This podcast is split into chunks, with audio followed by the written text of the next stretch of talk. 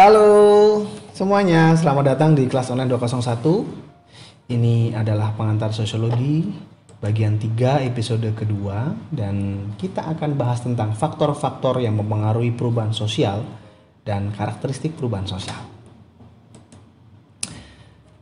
E, di sini ada kata mempengaruhi, ya. artinya ini hal-hal yang di luar perubahan sosial maksudnya ada hal-hal yang memicu memicu terjadi sebuah perubahan. Gitu. Maksudnya seperti itu ya. Nah kemudian perubahan sosial ini eh, juga setelah berubah maka juga akan berdampak ke hal-hal yang lainnya. Artinya nanti akan ada timbal balik gitu. Oke prosesnya gambaran umumnya seperti itu. Nah nanti kita bisa nilai proses itu apakah eh, positif ataukah negatif. Mendorong atau menghambat. Nah sekarang seperti itu Nah, sedangkan eh, yang kedua adalah karakteristik. Ini biar gampang kamu pahami sementara ya seperti ciri-ciri lah ya. Hal-hal yang menjadi ciri. Eh, kalau situasi atau peristiwa macam ini berarti ada perubahan dalam masyarakat nih gitu. Oh, pantesan ini ciri-cirinya seperti ini nih. Maka ini berarti sekarang terjadi perubahan. Eh, kamu tiba-tiba ngechatnya pendek-pendek, oh berarti ada yang berubah.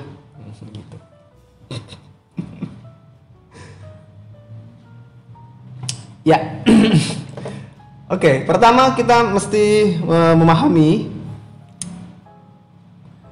sebab-sebab perubahan sosial dan perubahan kebudayaan itu saling terkait satu sama lain ya. Maksudnya masalah-masalah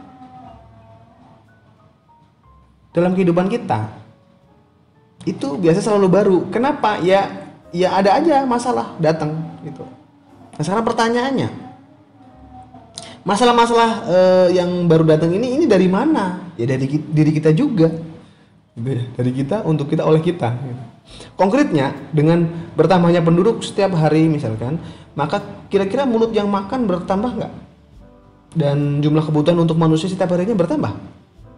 Sedangkan sumber daya penuhan terbatas jalan aja setiap hari macet. Itu bukti kalau jumlah motor yang bertambah dengan jumlah jalan yang bertambah itu berbanding terbalik. Ya. jumlah motornya semakin banyak jumlah jalannya ya segitu gitu aja. Sedikit malah ya semakin rusak malah semakin sedikit. Kemudian selanjutnya ada ketergantungan. Nah ini maksudnya ketergantungan antar warga dan antar generasi. Antar warga itu sesama warga satu lingkup wilayah. Misalkan kalau antar generasi misalkan generasi tua generasi muda. Kakak adik orang tua anak gitu. Kakak kelas adik kelas kakak angkatan adik angkatan. Nah itu namanya ketergantungan hubungan. Nah ini eh, apa ya yang ya ya contoh konkretnya itu bisa kita lihat misalkan nggak semua orang di di satu kota itu punya mall ya kan? Nggak semua orang jadi tukang ojek. Tapi dari segi profesi saja ini macam-macam dan ini dikerjakan oleh orang lain sekarang bayangkan di kotamu nggak ada satupun yang jual bensin misalkan atau penjual jual bensin aja misalnya. Itu kira-kira gimana? Jadi masalah nggak tuh? Nah kalau antar generasi ya tadi maksudnya ya misalkan antara kamu dengan orang tua akan saling tergantung. Kita masih tergantung orang tua misalkan untuk memenuhi kebutuhan-kebutuhan hidup kita. Nah kemudian lingkungan yang berubah. Nah lingkungan yang berubah ini ya terutama sebagian karena perilaku kita ya masalah sampah aja di sungai-sungai atau selokan dekat rumah kita. Ini sebenarnya masalah klasik sih tapi ya tetap aja. Kalau banjir di Indonesia malah senang masyarakat ya kan? Pada bikin konten TikTok konten Instagram mereka pada berenang-berenang gitu kan? Pada main perahu-perahu pakai karet berjoget-joget gitu kan? Di gang di mana? Nah ini ini susah susah ya. Karena kebanyakan telepon kali ini. Btw juga bapak juga suka telepon ya. Jadi main-main buang aja plastik ya kan kalau kita habis makan minum gitu. Heran kadang-kadang orang kok nggak malu gitu. Habis makan cilok misalkan plastiknya main geletak aja di situ gitu. Kayak nggak punya adab. Nah ini yang harus kita per perbaiki ya. Nah selanjutnya adalah faktor-faktor yang mendorong masyarakat untuk berubah. Yang pertama, rasa tidak puas terhadap keadaan dan situasi yang ada. ini bahasamu ya gabut gitu. Udah lu gabut banget sih. Ayo kita apa gitu? Akhirnya bikin konten yang aneh-aneh tinggal pola yang aneh-aneh gitu. Kedua timbulnya keinginan untuk mengadakan perbaikan. Ada ukuran-ukuran kebaikan dalam hidup misalkan perilaku materi harta benda dan seterusnya. Ini juga mempengaruhi masyarakat untuk berusaha atau uh, untuk menggapai sesuatu misalkan. Wah aku sekarang baru baru punya rumah satu ah pengen punya rumah dua misalnya begitu ya. Wah aku handphone masih handphone gini-gini aja. Aku pengen yang gambar jeruk lah yang jeruk digigit yang jeruk apel digigit misalkan seperti itu. Yang ketiga ada eh, kesadaran akan adanya kekurangan dalam kebudayaan sendiri sehingga berusaha untuk mengadakan perbaikan. Nah, masa sekarang ini sulit menemukan manusia-manusia yang sadar ya. Hanya trending aja terus yang dijadiin patokan. Tapi ya contoh gini deh. Ya. Ada konten-konten yang juga bermanfaat. Tetapi yang tidak bermanfaat juga lebih banyak sekarang YouTube aja itu masih sering isinya itu coba bayangin ya di YouTube banyak bukan banyak ya ada konten dua jam nggak ngapa-ngapain ini yang nonton ratusan ribu. Apakah sudah sebegitu gabutnya kita sih?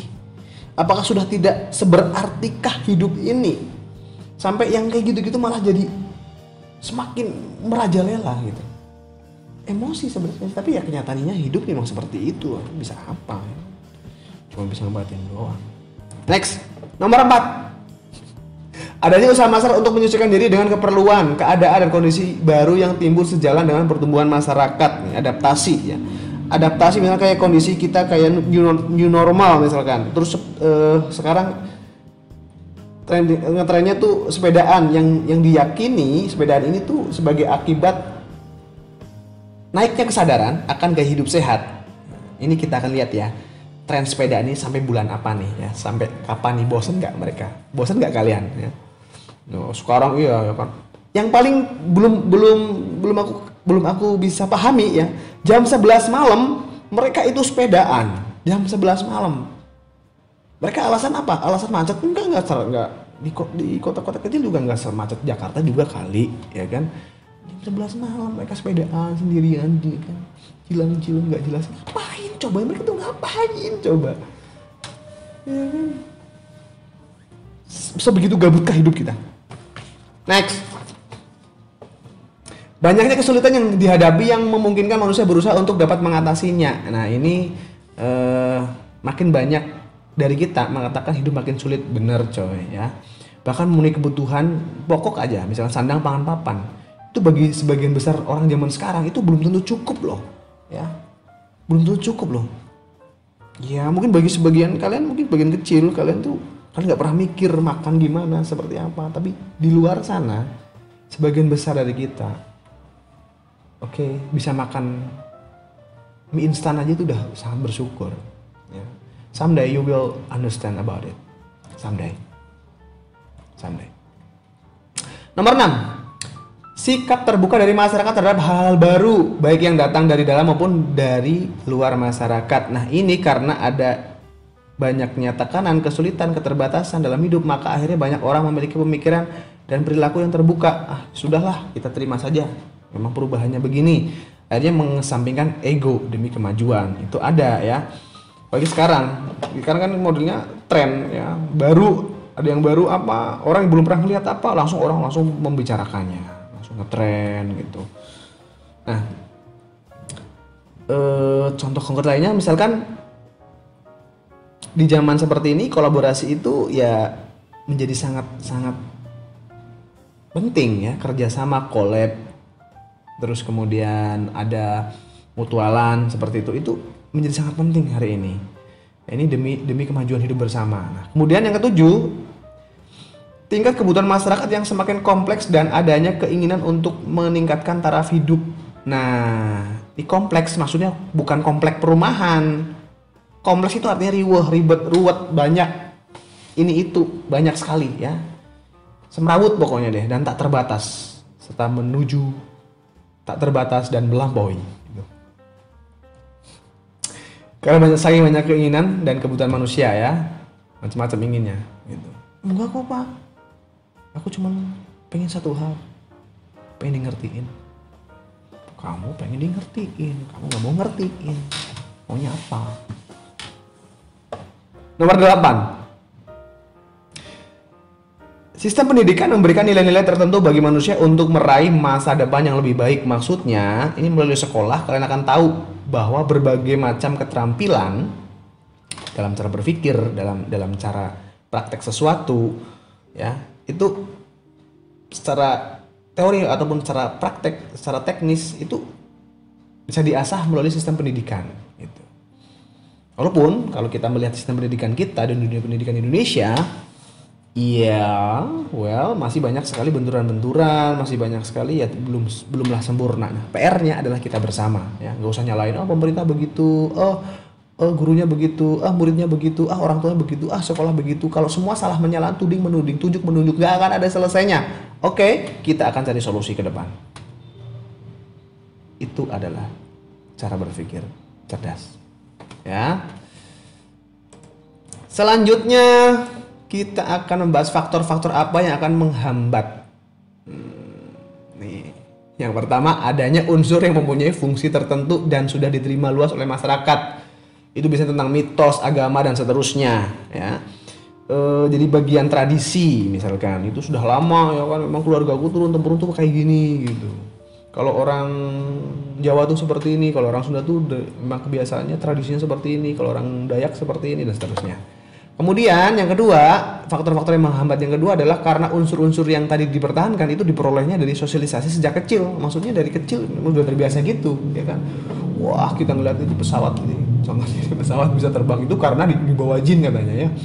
Pakai logika aja, mana ada besi sebar yang tahun bisa melayang di udara. Engineer itu sebenarnya ahli ilmu hitam. Nah, ini dari kecil biasanya mereka itu sering dijejelin tentang ilmu-ilmu sihir gitu ya. Maka dia ketika dia akan berpikir seperti itu.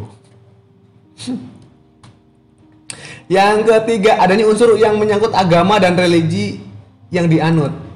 Nah, inilah jadi warga Twitter contohnya ya kalau ngomongin masalah agama, sosial, politik, wah berantem, treat war gitu ya kan. Tapi kalau udah ngomongin hal-hal yang mesum, langsung ngumpul semua, diam semua, dan perhatikan semua. Ini ya. Yang keempat, adanya unsur-unsur yang menyangkut ideologi dan filsafat hidup bangsa. Ini contohnya gini, kayak kemarin kita kenal ada ada ribut-ribut sedikit tentang katanya Pancasila mau diganti Ekasila atau Trisila itu kemarin ya. Nah, ini perlu kita cari tahu gitu. Mengapa? Apa benar Pancasila mau diganti dengan Ekasila gitu misalnya seperti itu. Nah, hal seperti itulah yang kemudian menjadi ramai dibicarakan karena ini menyangkut hajat hidup satu bangsa ya, falsafah hidup satu suatu bangsa. Nah, Demikian ini uh, empat hal ini yang menghambat satu masalah itu berubah. Oke, okay? Thank you, terima kasih sudah menyimak materi ini. Ambil positifnya, abaikan negatifnya. See you on next video.